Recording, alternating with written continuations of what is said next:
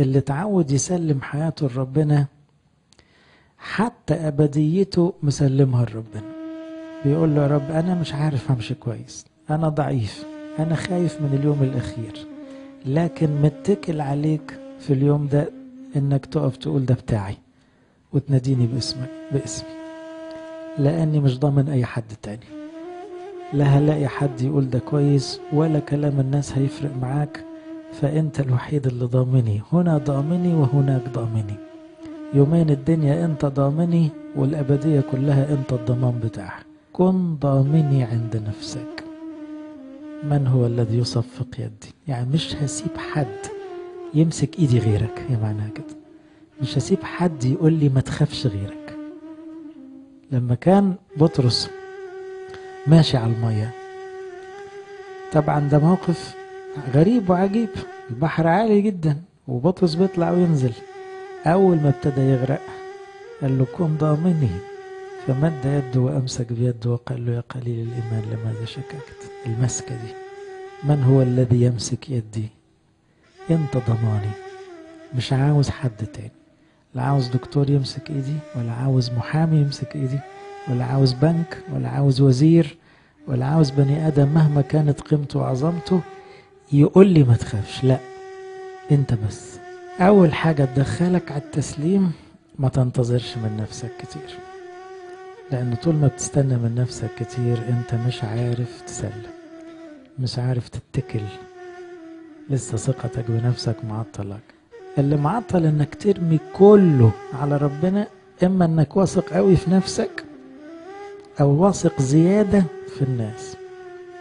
فربنا بيبقى اله غيور بيغير من نفسك وبيغير من الناس. عليك. يقوم يكسرك ويكسر الناس اللي حواليك يقول لك ها فاضل إيه؟ يقول له مش فاضل غيرك. يقول لك طب ها هتعمل إيه بقى؟ هتسلم ولا لسه؟ كن ضامني عند نفسك من هو الذي يصفق يدي؟ ما عادش في حد يحط إيدي في إيدك. لا قادر إيد أمسك إيدي بإيدي التانية ولا قادر أحط إيدي في إيد حد. أنا مفيش غيرك دلوقتي. مشكلتنا في التسليم العلبة اللي هنا دي الدماغ دي. لأنه مش عارفة مش راضية تقف. تصلي وتقول له لتكن مشيئتك وتلحسها بعد دقيقة. تطلع بعدها بدقيقة ولا كأنك صليت. نقعد نحسب ونفكر ونجيب ونزيد ونعيد و... الله مش قلت له لتكن مشيئتك؟ ما لحقناش. ما خلاص. بدل قلت له يا رب في موضوع شاغلني. خلاص. سمع ولا ما سمع؟ سمع. مش قلت له في مشكلة؟ يقول لي تعلم طلباتكم لدى الله. عرف يعني. عرف.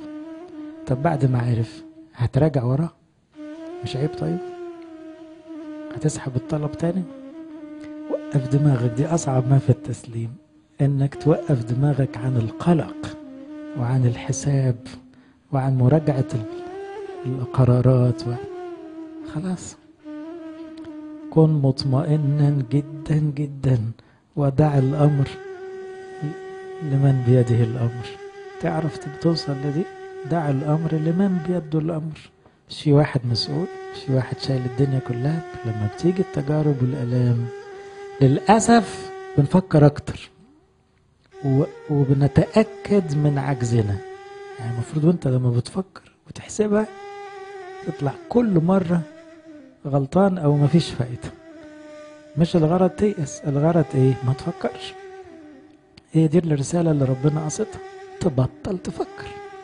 لأنك كل ما بتفكر بتتأكد إن ملهاش حل. يبقى المطلوب إيه؟ مش تيأس ما تفكرش.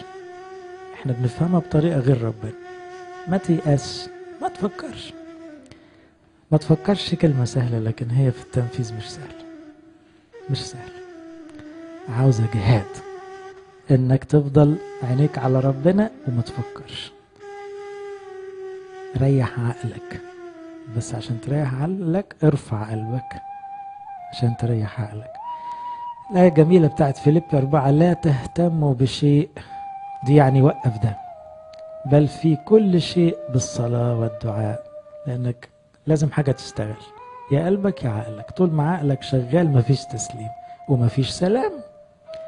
لما قلبك يشتغل أو عقلك ياخد أجازة يبقى في تسليم وفي سلام وفي ضمان وفي أمان وفي كل حاجة حلوة.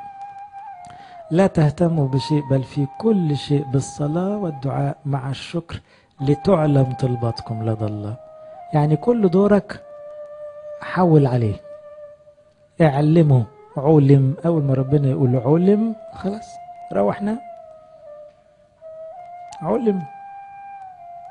خلاص مالكش دعوة هيعمل إيه بقى؟ هو هيعمل حاجة بس لا إمتى ولا إزاي؟ مالكش دعوة بالتفاصيل. كل مرة نقلق sorry يعني sorry في التعبير اللي اقوله اعتبرنا نفسنا يتمى بلا أب.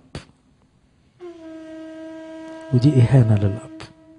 كل مرة نقلق دي إهانة لأبونا السماوي. شوفوا بقى كل القلق اللي عندنا كم مرة نهينا الله بالقلق اللي جوانا؟ لأن معناها يا ابني هو أنا مت يا ابني هو أنا مش موجود. هي معناها كده. ليه يا حبايبي بتفكروا كده في قلبكم؟ ليه يا حبيبي تعول هم بكرة؟ هو أنا قصرت معاك امبارح؟ ليه خايف على صحتك؟ عمرك ما شفتني عملت إيه معاك في صحتك؟ ليه خايف على الفلوس؟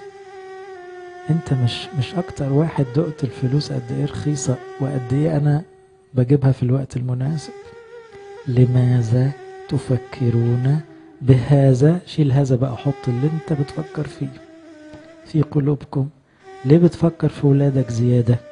ولادك دول مش ولادي؟ أغلى عندي من عندك. ليه بتفكر في المشاكل؟ وهي المشاكل دي أنا معرفهاش مثلا. لماذا تفكرون بهذا في قلوبكم؟ دي حتة عاوزة مراجعة. كل ما تلاقي نفسك سرحان في حاجة تسمع ربنا بيوشوشك يقول لك ليه بتفكر ليه في المواضيع دي؟